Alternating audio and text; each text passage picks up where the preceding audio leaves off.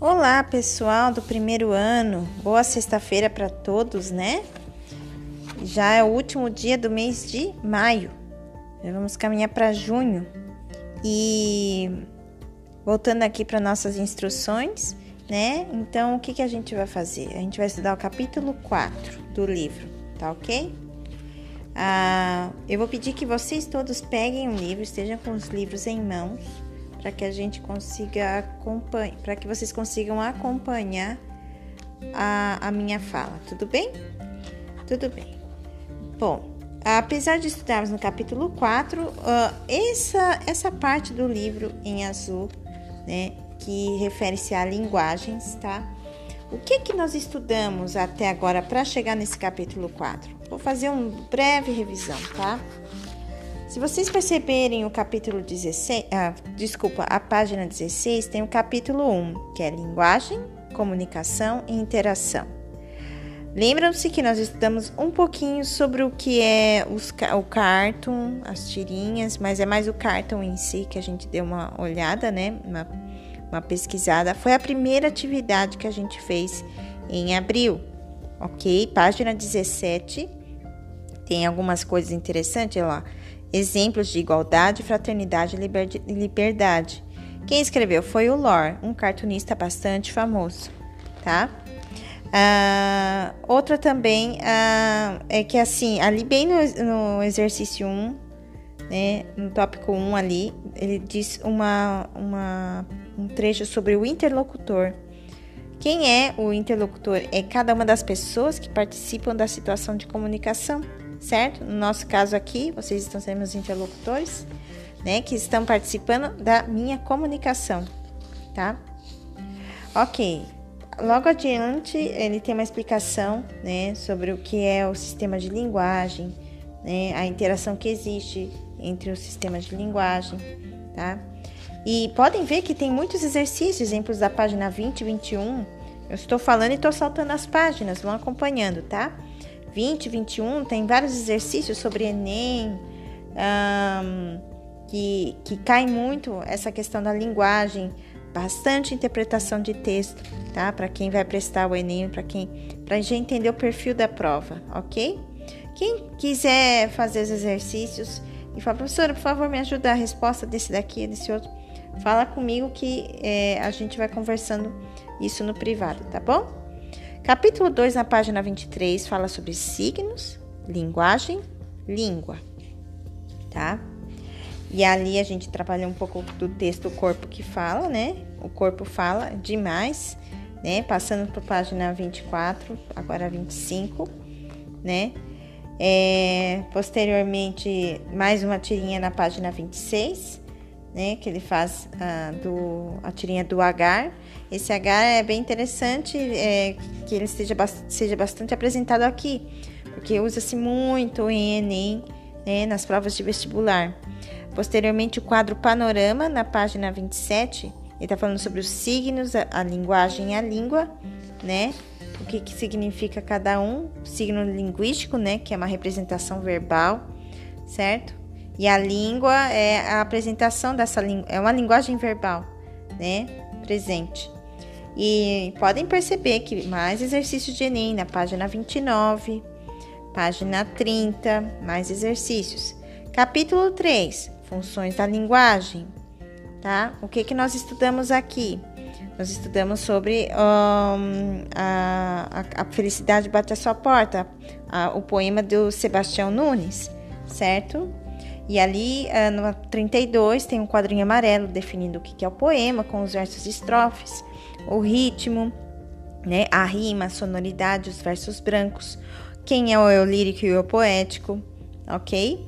E na 33 fez-se um resumo também sobre as funções da linguagem, qual é a função informativa, referencial, função conativa, apelativa, a metalinguagem, que é uma causa um pouco de confusão às vezes, e a função emotiva expressiva, depois na, na página 34 a função fática e na página 34 função estética e poética, ok?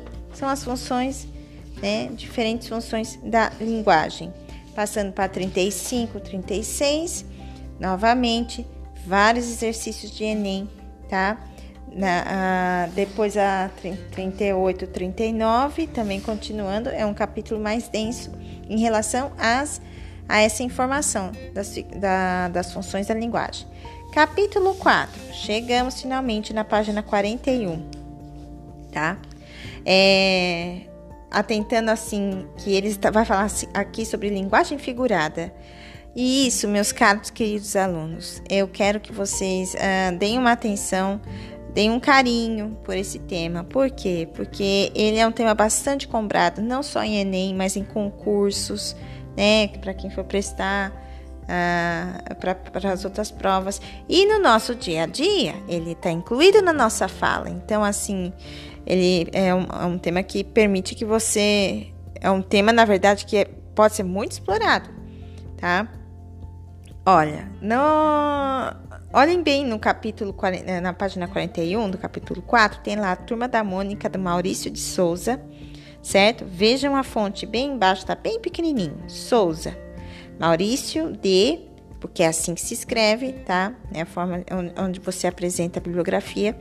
Turma da Mônica, que é o, o, jornal, no caso, a revista da onde foi tirada.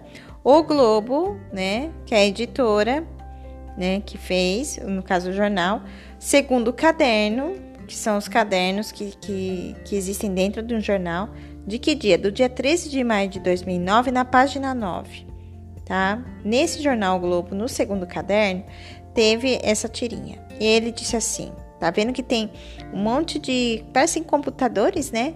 E a, e a fala diz: não, Chico, não é assim que se navega na internet. E olhando para lá, quem está? O Chico com um bote, né? E a pá, a, o remo, né? Para chegando numa espécie de lan house, né?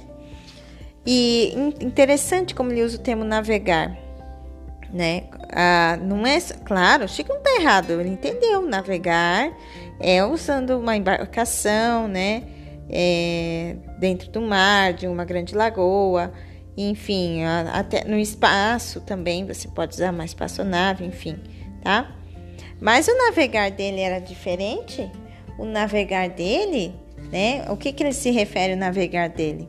Né? O navegar pela internet, né? A rede virtual, coisa que nós estamos bastante acostumados e é o nosso meio maior de comunicação e plataforma educacional que existe, né? Tá, na página 42, né, existe ali, já inicia o quadro panorama. Esse quadro panorama vai, tá trazendo, é, vai trazer toda a questão das figuras de linguagem, tá? Vamos começar então com, é, entendendo aqui o que é o sentido figurado ou sentido, e, né, e o sentido referencial. Né? A linguagem ela é polissêmica. Ponto. Entendam isso. Ah, professor, o que é polissêmica? Ela produz sentidos múltiplos, tá? Então, se ela é polissêmica, ela produz sentidos de várias formas. Concordam? Não tem nem por que discordar, né? Aí ele diz assim: chamamos o sentido. Eu estou na página 42, para quem não, para quem está acordando ainda na sexta-feira. chamamos de, de sentido referencial. Olha lá, quantos, quantos sinônimos referencial, denotativo, literal. Tinha uma professora quando era criança e ela falava assim: gente, se é denotativo, é, lembra de D, D de dicionário. É uma linguagem denotativa, é uma linguagem literal, né? E é mais comumente atribuída às pessoas. E de sentido conotativo ou figurado, é um sentido criado em cima daquele contexto, tá bem? Então, a linguagem referencial e o sentido figurado, ou denotativo e conotativo, ok? Tá. Vamos para figuras de linguagem, então. Ele fala que é, no domínio do sentido figurado, ele é possível explorar muitas coisas entre a sonoridade, o significado e a ordem das palavras, que são as figuras de linguagem, tá? E essas figuras podem ser de, de, como palavras sonoras, ou de pensamento, ou de sintaxe tá ok? Então, são essas três ordens que ele segue? Aqui eu digo ainda, que estão as principais. Nossa, professora, as figuras de linguagem vai 42, 43, a 44, a 45 e a 40 e... E a 46? E a 47, professora? E a 48? Meu Deus, é muita coisa para caber na cabeça? Calma, isso daí aos poucos você vai assimilando. Como que você pode assimilar isso? Pegando o caderno, lápis, borracha e vai indo fazendo o seu próprio resumo, tá? Isso daí que eu estou dizendo é uma forma de estudo, tá bem? É a melhor coisa que vocês têm para fazer. Eu estou aqui explicando, tá? Enfim, tem um livro de apoio para vocês, né? Mas se você quer aprender a fundo isso, pelo menos para tentar lembrar algumas delas, já tá de bom tamanho fazendo esse tipo de resumo, tá?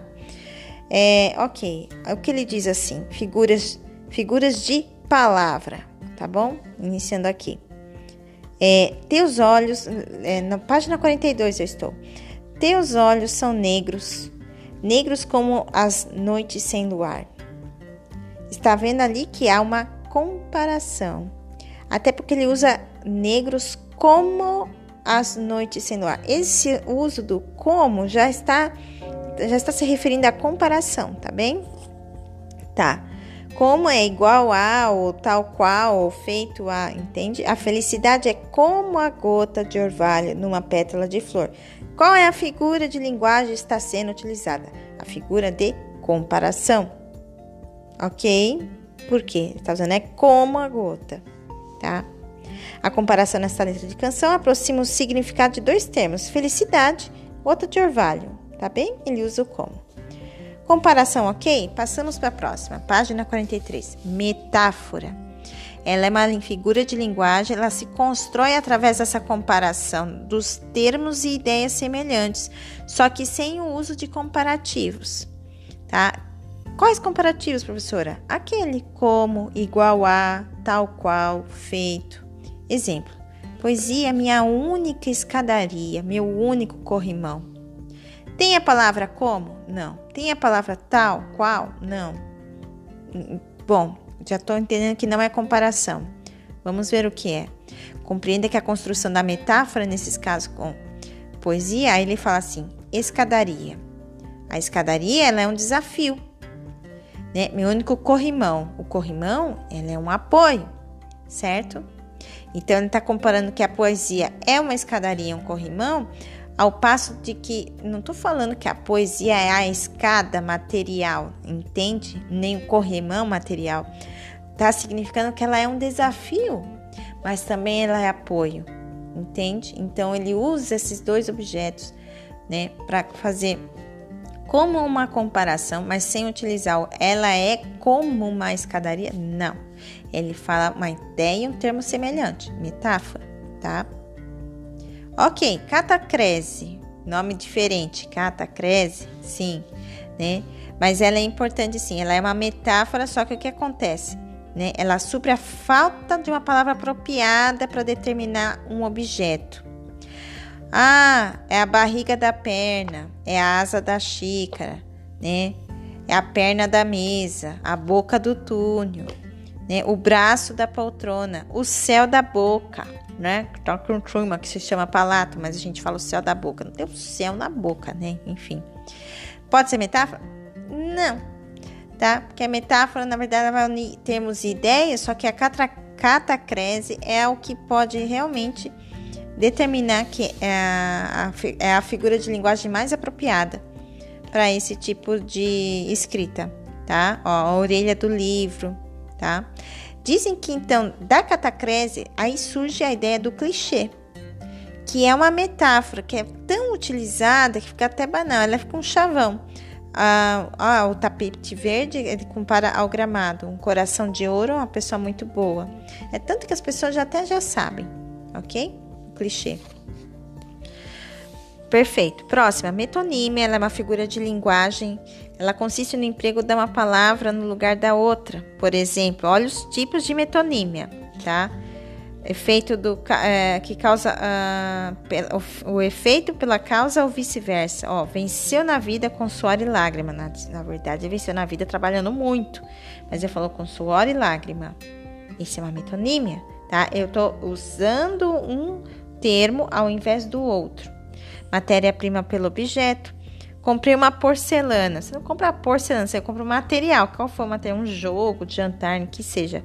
comprei um jogo de jantar de porcelana, né? Comprei uma porcelana pro casal.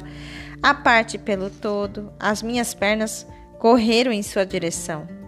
Quer dizer, só as pernas correu, o resto ficou para trás? Não, quer dizer que você correu, né? O Walter pela obra, já, ele já leu muito Machado, Machado de Assis, né? O concreto pelo abstrato, que ele jurou pela bandeira, né? Quer dizer, pela pátria, né? Não pela bandeira em si. Né? Tudo isso, metonímia. Marca pelo produto, metonímia. Comprei bombril, metonímia. Continente pelo conteúdo. Comprei um prato delicioso naquele restaurante, certo? Na verdade, é a combinação daqueles, daqueles alimentos, certo? No restaurante. Metonímia, singular pelo plural. O brasileiro é considerado cordial. O brasileiro, quer dizer, um único no país inteiro? Não, é o povo, tá? Metonímia, certo? Olha na página 44. É hora de dar um teto para aqueles que perderam o chão. Eu vou dar um teto, gente. Vou tirar o alaje de alguém. Não, metonímia, né? Significando uma parte da casa, né? Na verdade, para para ó e um teto para aqueles que perderam o chão são partes da casa dando conteúdo pelo todo entendem ah, Espanha corta o auxílio médico para ilegais na página 44 Poxa, Espanha, Espanha o que, que é? Um país, é, geograficamente lá o país no mapa. Não é que é a Espanha, é o governo na Espanha, né? Enfim.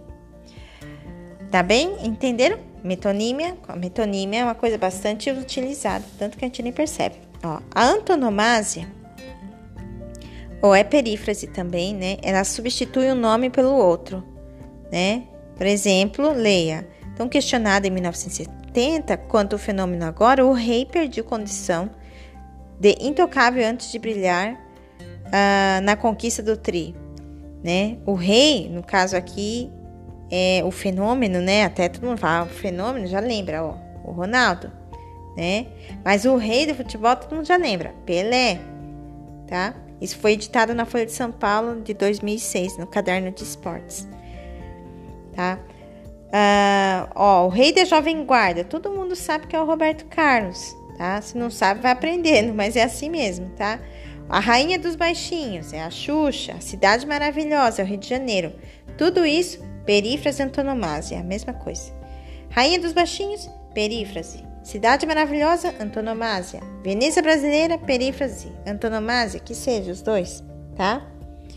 Né? A Fiel é a torcida do Corinthians, o Galo é o clube do Atlético, Atlético e o Peixe é o Santos é, Futebol Clube. Tá?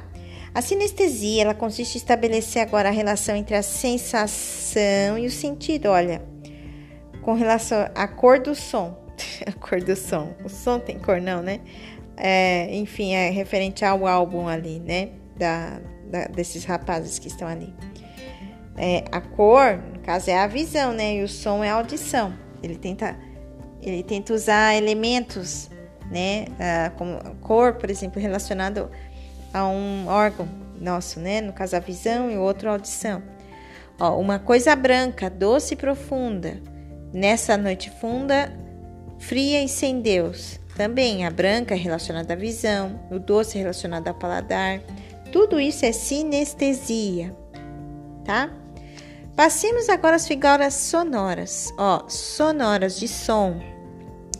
A aliteração, que vai repetir os sons consonantais, ó, as luas crescentes de espelhos luzentes. Viram quantos? A assonância, que é repetição das da, das vogais. Desculpa, não sei se eu falei como é que eu disse antes. A literação dos consoantes e a assonância das vogais ardem na alvorada das matas destroçadas. Olha quantos as. A paranomásia. Paranomásia. Isso, são nomes bem diferentes, gente. Mas depois, aos poucos, vocês vão se acostumando. Ela também é uma figura de linguagem. Ela faz o jogo das palavras com a grafia, tá? E os sons semelhantes e sentidos diferentes. Olha só esse verso. Presa minha classe de algumas roupas, vou de branco pela rua cinzenta. Está na página 45, gente. Paranomásia. Melancolias, mercadorias espreitam-me. Bem parecido, né? Paranomásia fazendo o jogo das palavras entre grafia e som, tá? Esse de quem foi? Do Carlos é, Drummond de Andrade, a Flor e a, Náusea, né? É, muito bem. Passando para a próxima, na página 46. A, a, é, ono, onomatopeia. É a figura sonora, gente. Olha, assim, olha ali embaixo. Cococó, cococó. Esse, esses tipos de som. Au, au, miau. Né? São sons são figuras que tentam reproduzir sons. É interessante que para nós o cachorro late au au quando colocamos nas figuras, nas tirinhas. No Japão é diferente que o cachorro late. No, na Rússia é diferente, sei que eles falam vuf, vuf. É, é, é, engraçado até. Eu falei, mas como é que o cachorro late para vocês, gente, na Rússia? é diferente. Eu falei, pra mim late au, au. pra eles é vuf, vuf. E aí cada país tem o seu jeito diferente, com cachorro diferente do jeito que late. Tá? Mas lá tudo igual. Só que cada um expressa numa onomatopeia diferente. Figura de pensamento, página 46. Ele fala sobre antítese. É uma figura de pensamento que se destaca essa oposição de ideias. Antítese, vejam bem, ideias contrárias. Morrer de frio quando o peito é brasa. Essa antítese entre a ideia frio, brasa, né, expressa a condição dos sentimentos. Olha só, mulheres adoram fazer compras, homens detestam fazer compras na tirinha do Agar. Isso é o que se chama relação amor e ódio. Olha, a relação, olha aqui as antíteses de adoram, detestam, amor, ódio, antítese. Paradoxo ou oxímoro, tá bem? A figura de pensamento. Ela construi associação de termos é, excludentes ela diz assim, de um enunciado, né, que rompe com a lógica. Sábio é o homem que chega a ter consciência de sua ignorância.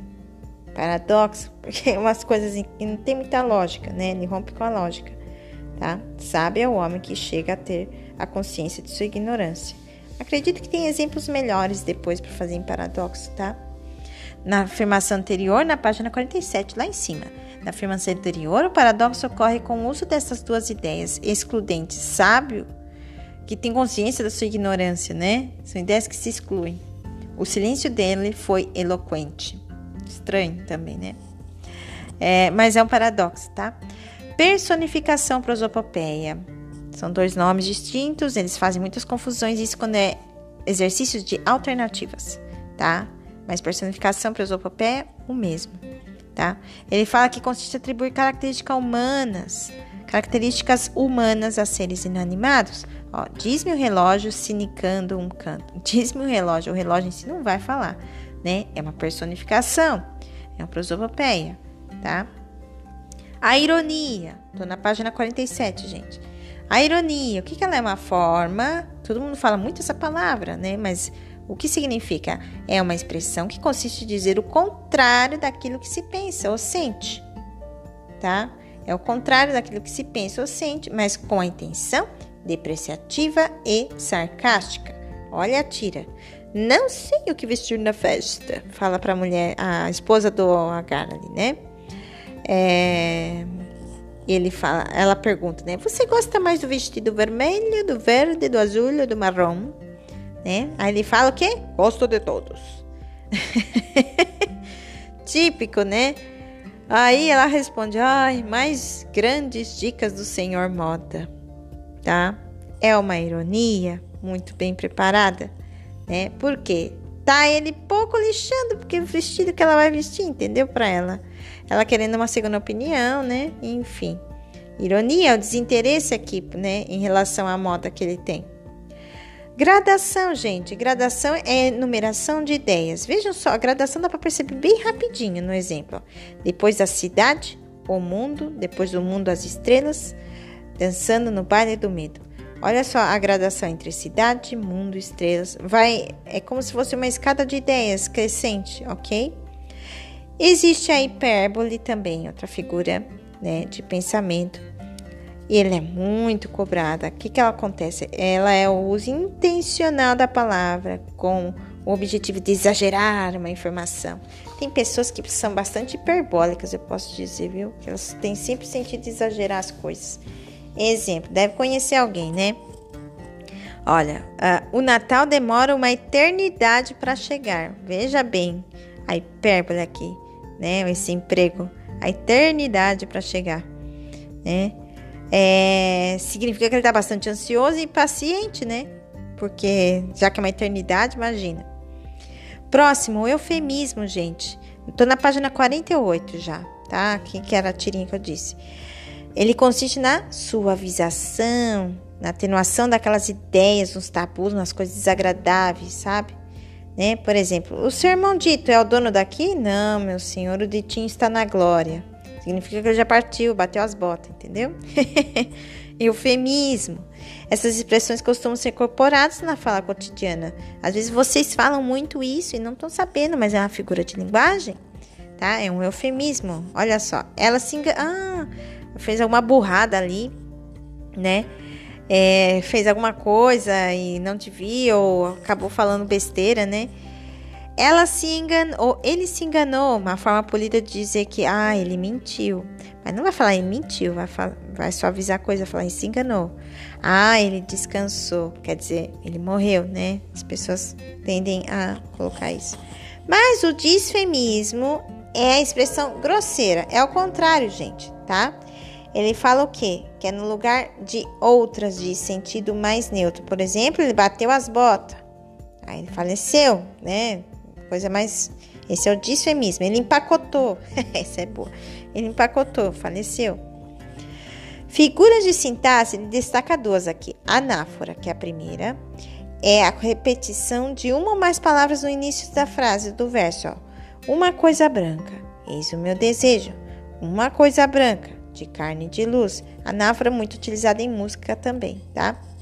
E o pleonasmo, por fim, gente, ele consiste em o quê? Utilizar um termo que repete uma ideia já expressa. Vejam só um exemplo ali. Eu vi tudo com meus próprios olhos. É lógico, gente, que a pessoa vai ver só com os próprios olhos mesmo, não vai ser com olhos de outra pessoa. Entenderam? É, aconselho, acon, olha lá, aconselho, não vou, é, é, não vou confundir. Aconselho que todos peguem um caderno e façam um resumo. Isso aqui, tá? A atividade de hoje é simplesmente entender a matéria, percorrer o livro junto, tá? Se você quer aprofundar o seu estudo, quer fazer um exercício, me chama no privado. Professora, eu fiz esse aqui, tá certo? A gente faz junto, tá bom? Mas por quê? São vários exemplos aqui, tá? Quer fazer um, uma ficha? De é, exemplos aqui. Quer fazer uma ficha com várias linguagens, assim, depois bater uma foto? Professora, eu pesquisei mais. Olha, isso aqui, isso aqui. Porque o livro tá só um resumo, certo? Mas eu tenho mais exemplos legais, professora, que dá para ver a literação, que dá para ver o paradoxo, que dá para ver outras figuras de linguagem. Enfim, é muito bom. Tô dizendo isso de coração, porque isso aí vai ajudar muito vocês nos estudos de Enem, tá bem? Então, simplesmente ouvir, dar o ok lá, né? No, ok, professora, mensagem, a lição aprendida, ou acompanhei a lição com áudio. Ok, professora. Tá certo, gente? E um, um bom final de semana para vocês.